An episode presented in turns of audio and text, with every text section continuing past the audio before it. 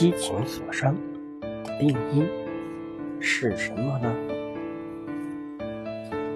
喜、怒、哀、恐、惊、思，原为人的正常情绪，通常情况下不会致病，但情志太过，时间的持续，程度的剧烈，就可引起气机失调。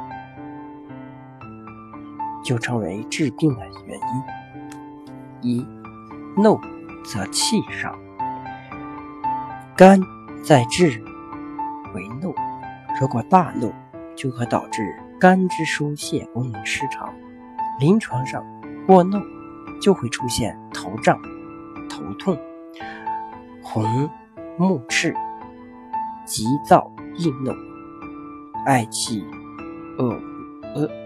等肝气上逆的症状。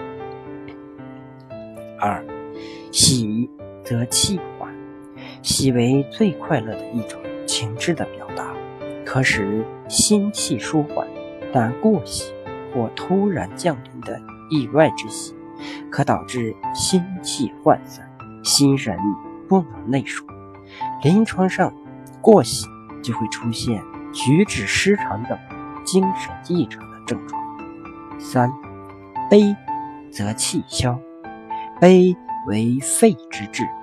一般来说，导致气消耗的病理变化，关键在于心病株连于肺，心肺病伤，从而使上焦胸中之气运行不畅，郁而化热，消除肺热。临床上，因悲哀太过，就会出现气短、懒言。声低细微等肺气受伤的症状。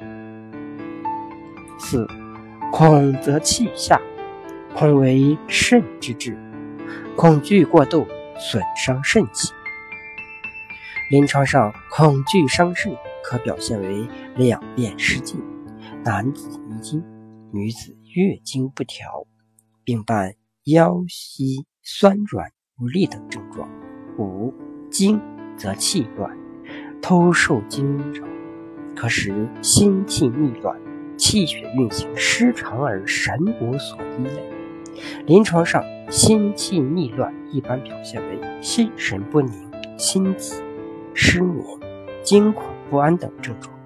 六，思则气结，脾在志为思，思虑过度，可使脾胃升降机能失常，气机。淤结不起，而致纳运失常。